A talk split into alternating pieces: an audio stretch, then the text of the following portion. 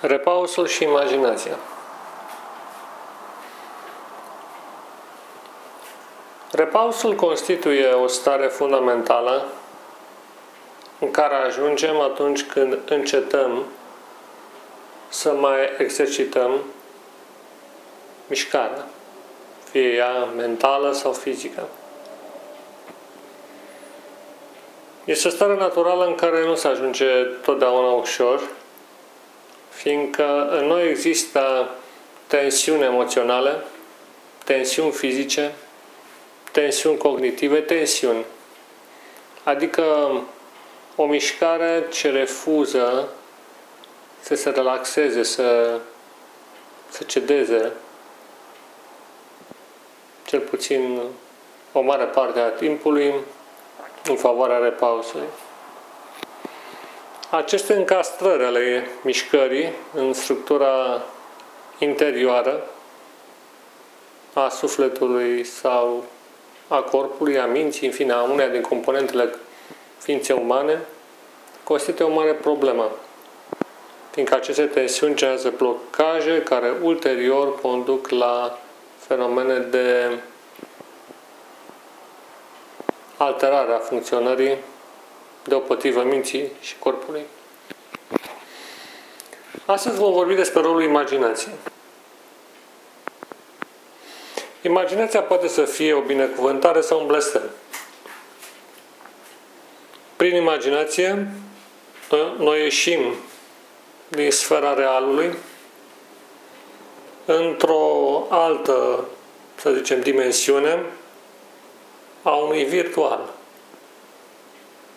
al unui loc care, sau unui spațiu ce există strict în mintea noastră. În acest domeniu al imaginarului, practic, noi ne trăim toate planurile, dorințele, este sfera de existență a pasiunii, a năzuințelor pe care le avem, dar și al frustrărilor, al supărărilor, al amintirilor uneori neplăcute. În sfera imaginarului, noi practic putem compensa realitatea, dar alteori o putem deforma până la suprimare.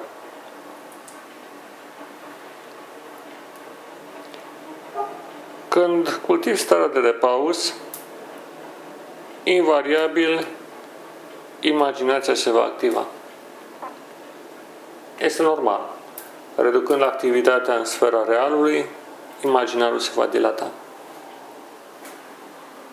Această dilatare a imaginarului va aduce cu sine o amplificare a multor senzații, trăiri sau stări, multe dintre ele neplăcute. Aici este principalul obstacol în a accede la un adevărat repaus. Și aici este și o capcană. Fiindcă noi avem nevoie de repaus. Și dacă nu îl oferim la timpul cuvenit, aceasta ne va costa. Bariera creată de o imaginație bântuită, demonic, de lucruri obsesive, compulsive sau alte ori de elemente deprimante, ne împiedică de fapt să ne relaxăm cu adevărat și constituie cauza principală a fenomenelor de degradare a ființei umane.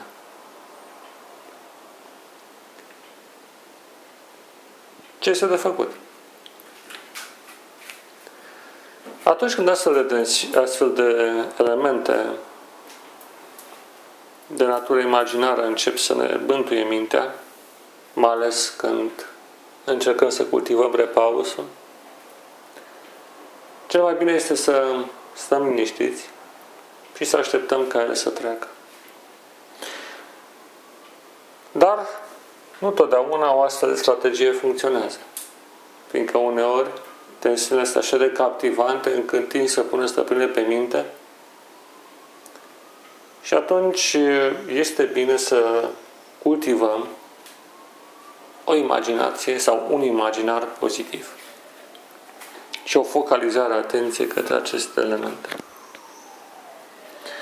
De fapt, starea inițială de repaus a minții umane nu este un gol. Dumnezeu nu a creat omul înainte de a aduce la existență lumea aceasta în care trăim. Nu. El nu a lăsat ca amprenta originară a omului să fie ceea ce citim în Cartea Genezei, pământul era fără formă și gol. Nu. Starea inițială a omului, în momentul în care el începe să existe, e constituit deja de un, un pământ populat de viață, un Eden în mijlocul acestui pământ, o grădină frumoasă și în mijlocul ei Dumnezeu aduce la existență omul. Starea originară de repaus este Edenul, nu golul. Aici este mica mea dispută, să zicem așa, cu gândirea zen. Nu e golul, ci Edenul. Și cumva prin repaus noi mergem ancestral înapoi către momentul original al primei impresii. Edenul. Această stare edenică este foarte importantă, fiindcă înseamnă că noi ne-am născut într-un templu, într-un templu sfânt. Și atunci când stăm liniștiți, este bine să recreăm mental ideea de templu. Dar templu al naturii, nu neapărat un templu închis.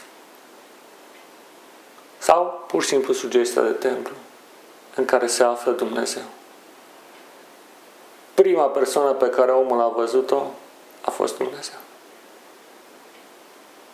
Prin repaus, de fapt, noi ne întoarcem la Dumnezeu. Și este foarte important să stăm liniștiți până când chipul lui Dumnezeu începe să formeze în mintea noastră.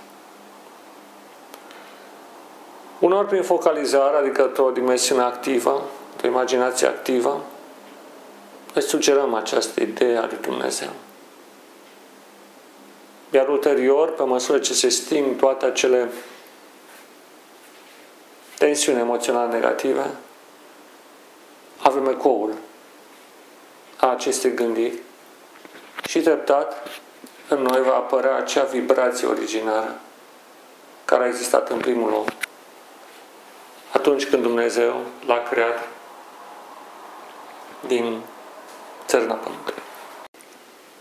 De îndată ce vedem chipul lui Dumnezeu, atunci înțelesul întregii realități se schimbă. Perspectiva devine alta.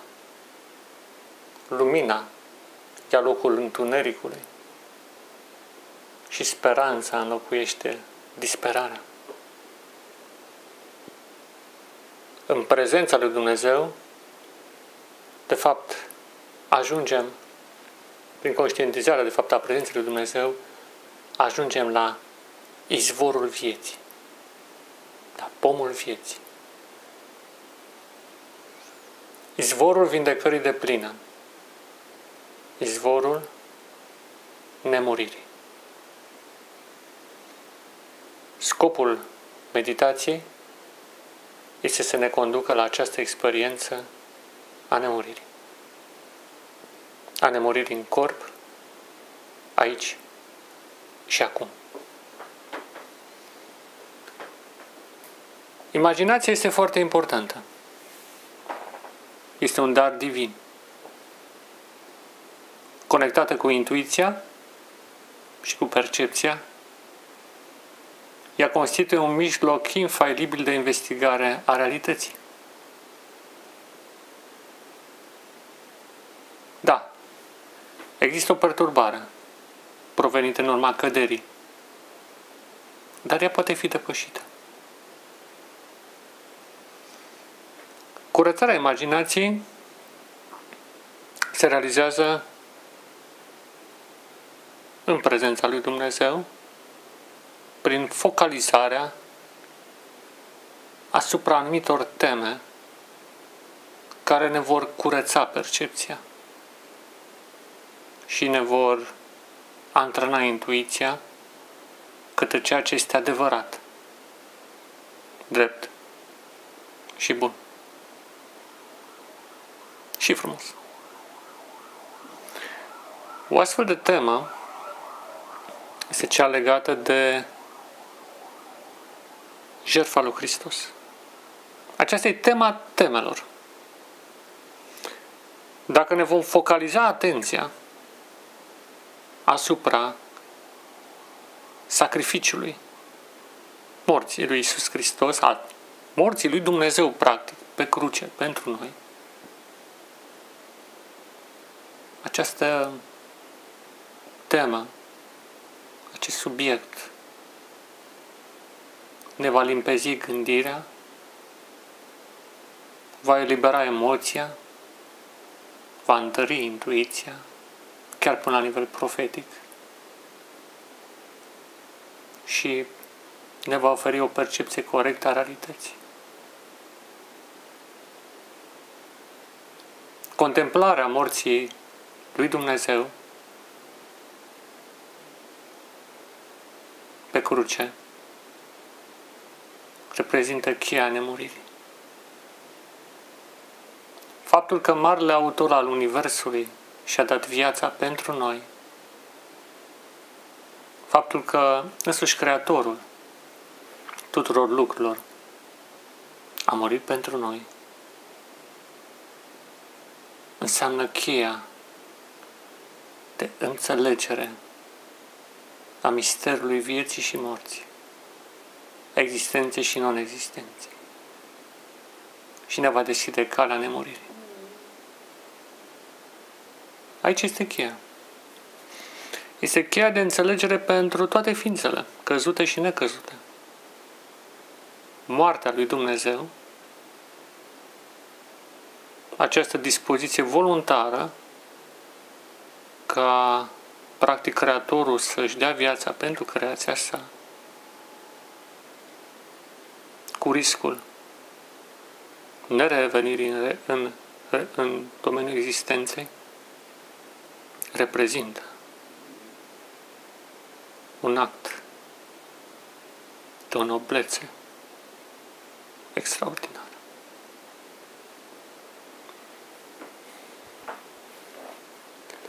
Este mai mult decât un model, mai mult decât un exemplu.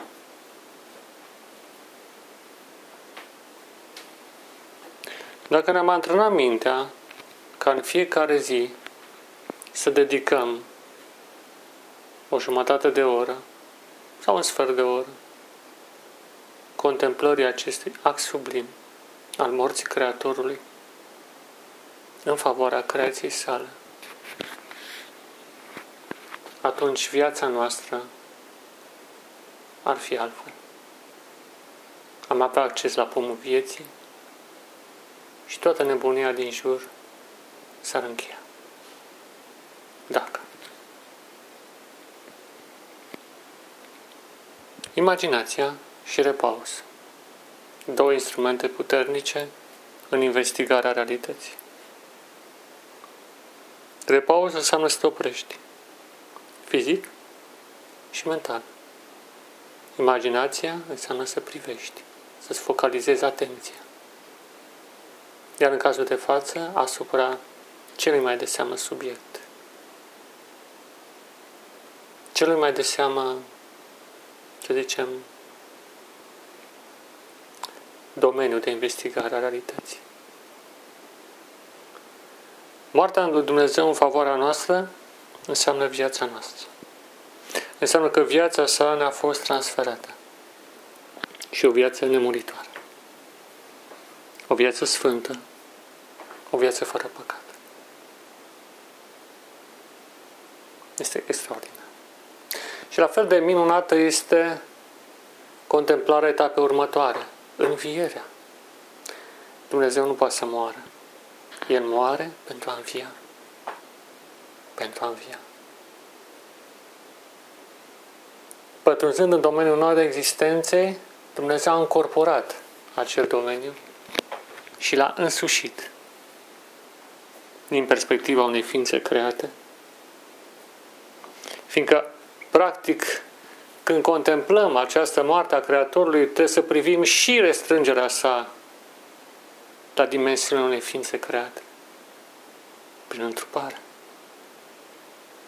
Iar ulterior a cucerit acest domeniu al morții ca ființă creată, astfel încât noi să putem fi înviați sau chiar transformați și să nu mai trecem prin această experiență.